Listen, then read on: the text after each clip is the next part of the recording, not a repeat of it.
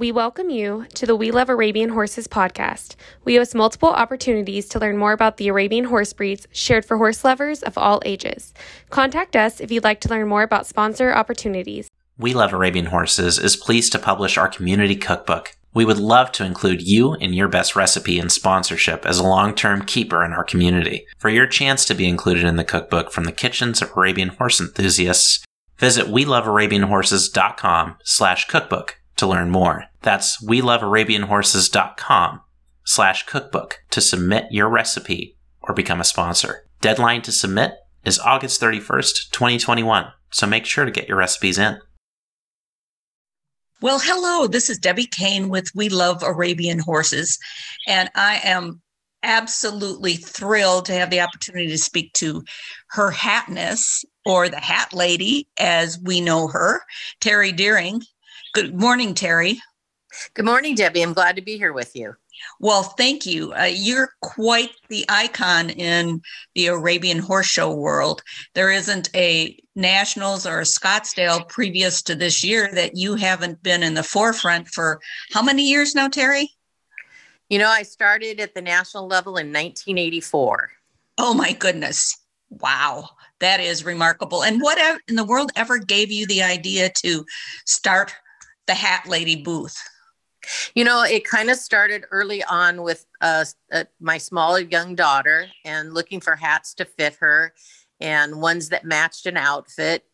And I just started to experience that uh, hats were hard to find. And, you know, we didn't have them available at the horse shows that were the right ones for the show. And it just kind of one thing led to another. And I painted hats to match outfits and steamed hats so I could make enough money to go to the horse shows and show my own horse and then for my daughter to show. And I remember you had a fabulous Western pleasure horse. I don't remember his name or her name. Um, I've, I've had numerous ones over the years, but the probably one you remember, I think his name was, um, oh gosh, I have to think about. It. We called him Reggie Rampage and it was oh, a little yeah. bay little bay horse with four white socks that one? Yes exactly. He was quite the quite the star in western pleasure.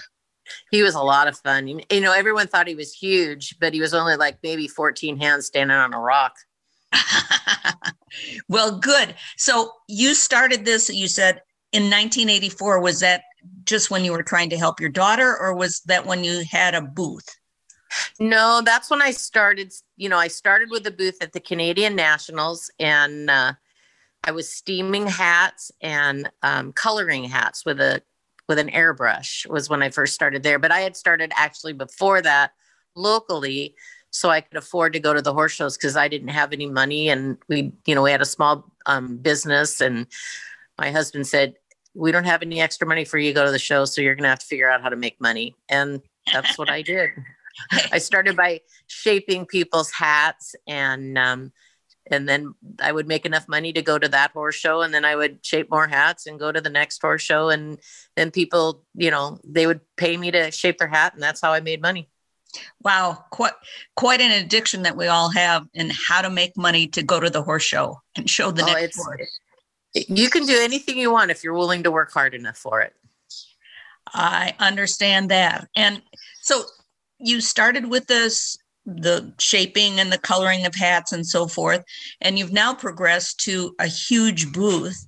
And i know that you you have everything from socks to hair pieces. I mean tell us the variety of things that you have. You know it started just a little bit at a time but it started with the hats and then gloves and then you know people would say could you get me? And it, each thing kind of got added along the way. And then you start to find little things that people can get you know as a gift you know the socks and the boots and you know costume jewelry that we wear you know that we use in the show ring you know lapel pins earrings hair pins. You know people would come when we we also at the horse shows do people's buns. And so we have bun extra buns because some people don't have enough hair to have a bun. So we created these little, you know, I've found a, a, a, supplier that has little buns that you can add on and it looks just like your own hair. People go, How did you do that? Yeah. So it Well- makes it fun that you can have all these extra little things that make people welcome into the space and feel comfortable to come tell their story and get fixed up and it, it's a part of the part of the services that we offer to make people feel comfortable at plain horse show Well, and you certainly do make people feel comfortable. Um, at the Nationals this year, I was just amazed at how many people walked by that had your jackets on. How do you ever come up with the designs for these, Terry? You know, um, uh, my dear friend, her name is Chris Bjork.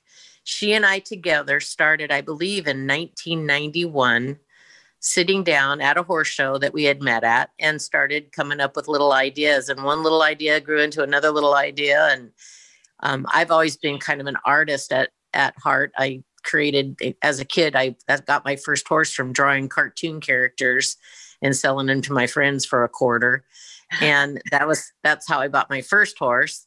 And uh, she and I together would sit down and we'd draw napkins and little pieces of paper. And she was a very talented um, embroidery artist, so she would take my ideas, and together we would create each one of these designs. And then as time's gone on. Um, my husband Tom has has helped to create the ideas because he's learned from Chris how to create the embroidery files so you know we we continue to work together all of us Well, you keep tweaking things, I guess, but it is just remarkable when you bejewel things. I, I know that the audience really appreciates that because it, the things that you make are absolutely stunning. well i thank you very very much it's a lot of fun um, it's it, each one of them is an individual because it you just when you add the bling to the design it changes it totally and it makes it really fun and the people it, it makes it fun to wear and it it's a part of their personal history of their horse and their horse show experience and they can let people know bragging rights on what they've done and how they've accomplished what they've done and people come up and ask them questions what does that mean? and you know sometimes it's not even a horse person they're wearing it at the grocery store and they see something and that inspires them maybe to go take a riding lesson or go learn about horses or get involved in the arabian industry I have to tell you a funny story, and this is away from your interview, but it's a really funny story. Um, my son and daughter in law were living in Las Vegas, and my husband and I went and we went to the grocery store and picked up some things. And I was standing in line, and the uh, checkout gal said to me, Oh, wow, that's really unusual necklace you're wearing. What is that? And I said, Oh, it's a stirrup. And she said, Oh, you must be a gynecologist. oh my goodness So those horse things are pretty distinctive everywhere you go, but I think this lady got confused. She'd probably that's funny here the day before. Oh my goodness. You know um i my um my grandpa who is long past now he would he would get every once in a while i'd give him one of the coats that you know were left over or it you know had a date on it that no one bought or something. And he loved to wear them because it was an instant conversation standing in line at the grocery store.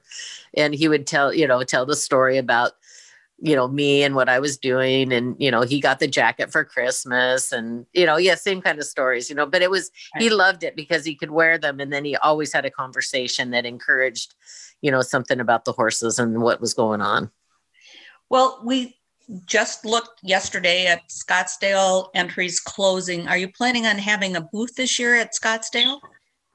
you know i'm still on the fence um, because i had a kidney transplant last year that makes me high risk for this covid virus Uh-huh. So I'm kind of hoping that we can see a big drop in cases and that would make it potentially possible.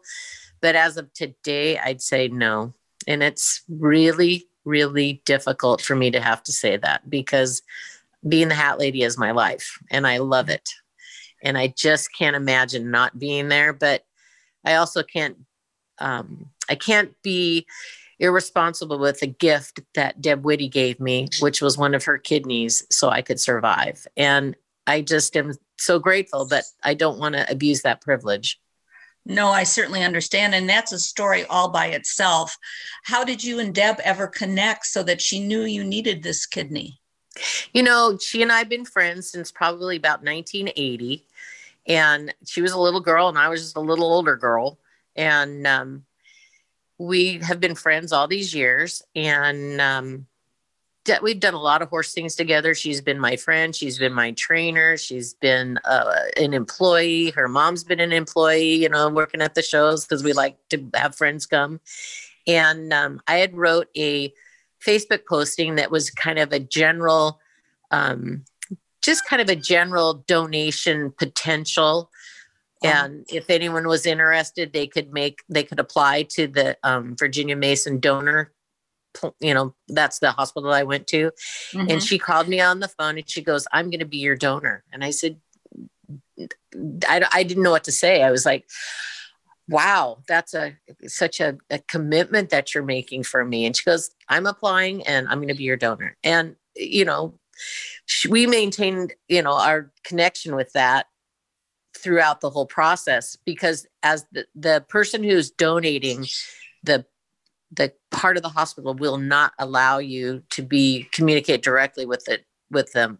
Uh-huh. only if they choose to to communicate. So along the way she'd say you know i'm getting tested. I've done this. I've done that. And there was another gal a horse tra- horse trainer's wife um, rich duran laura duran also applied and there was numerous other people but those two were the ones that came up closest to being potential donors and um, deb I finally got a phone call in January of 2019. It said, You're you have a donor. And I'm thinking, well, who is it? And Deb called me about a half an hour later and said, I'm the donor. Oh, and, wow. And it was just so remarkable. And we planned, you know, at that moment, we planned ahead to do the transplant in November after the horse show season was over. Uh-huh. And there we went. So it's been wow. one year and a little bit of time. And uh, everything's going well and I've been very successful in my process and and as Deb has been.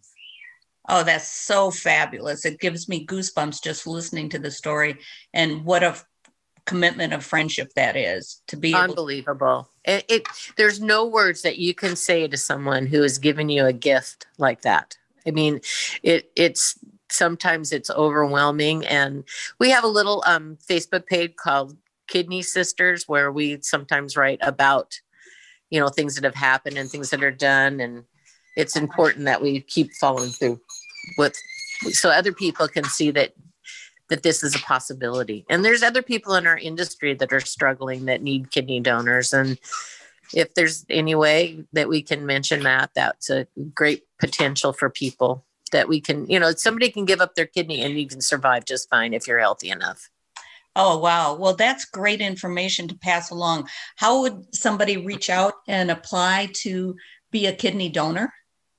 You know, um, you can contact one of your local hospitals that does transplants, uh-huh. and you can be what they call an altruistic donor, which you're not choosing who you're donating to. It just goes to whoever is your match uh-huh. or you can choose to donate to someone that you know personally that is in need. And sometimes, even though you're giving a kidney, it may not go to your friend, but it could go to someone in what they call a, a, a chain of characters that are all in, involved. So uh-huh. maybe your kidney goes to Susie, and the, and the guy that was going to donate to Susie goes to Charlie, and it it oh, could sure. be you know a bunch of different people involved, and you know like a group of maybe even eight that everybody everybody ends up with a kidney and um, but not necessarily to the person that you were going to donate to directly because you didn't match that person. Whoa that's very interesting terry. Well you know it's pretty amazing what they can do. I mean i'm a i'm a testament to that. Yes and we are all a testament to the fact that your booth and your products and your sharing of creativity have made a very large impact on the entire Arabian community. Um, Thank you. It's just overwhelming when you see how many people are wearing the things that you have created. You know, and it started out very slow. It was a little bit at a time, and it and it's constantly been mutating and changing and improving and and and it's all about an individual's experience at the Arabian horse shows and how they have come to, to you know how they've earned it and how they've earned their wins and how much time they've put into you know helping their horse along and and all the people involved the family the horse trainers the veterinarians the horseshoers everybody's involved to promote what we've done with our arabian horses and what it does for people. And to love an arabian horse is a remarkable gift. I'm sure you've seen it many times when the especially when the youth riders come into your booth and they want something to wear that speaks to their win uh, you have to see that admiration between the horse and the owner just reflect in their eyes i would imagine. You know um, it's a special time and that's the hardest part to miss when i haven't come to the horse shows this past year is that excitement of sometimes it's little things and sometimes it's big things. I mean, a top 10 is a huge, a, a, huge win for anybody. And to see those kids come in and and have saved their money so they can make a purchase on a jacket so they can be like everyone else. I want I want to be like everyone else. I I have accomplished this and that's so important to them to be able to move forward into the next part of the the adventure. And that i miss all that. And it's with the adults as well. Oh i'm sure. It has to be very rewarding to provide such a positive service for the exhibitors. Well it's a it, i'm so grateful because they have allowed me to continue all these years and it's a big part of our lives. And we you know we enjoy it. We look forward to it. It's been very difficult not to be there for them this year. Well as time marches on and given whatever decision you make if somebody isn't able to meet with you personally at a show can they reach out to you some other way and order a hat or boots or a jacket? Oh absolutely. We've actually had quite a you know quite a few sales you know after each show when people call and you know place an order. They can do it on online or they can call me directly. And directly is sometimes better because then I can actually feel out exactly what they want. Uh-huh. Sometimes uh-huh. when you just place an order online, it gets it it's hard to it, they don't know exactly what they want and so then you have to kind of figure it out but pretty much just give me a phone call and it you know all my information's on my website and um, what is that it, website Terry? it's the it is www.thehatlady com. Well, that's easy. And your telephone number in case anybody wants to reach out to you? 206 465 7079. Perfect. Well, I so appreciate you sharing some time with us this morning, and I look forward to seeing you and all of your great creations at Scottsdale if you're able to come. Um, and I know that there are a whole group of people out there who are very excited about sharing eh, their story and reflecting it through a jacket that you've created for them.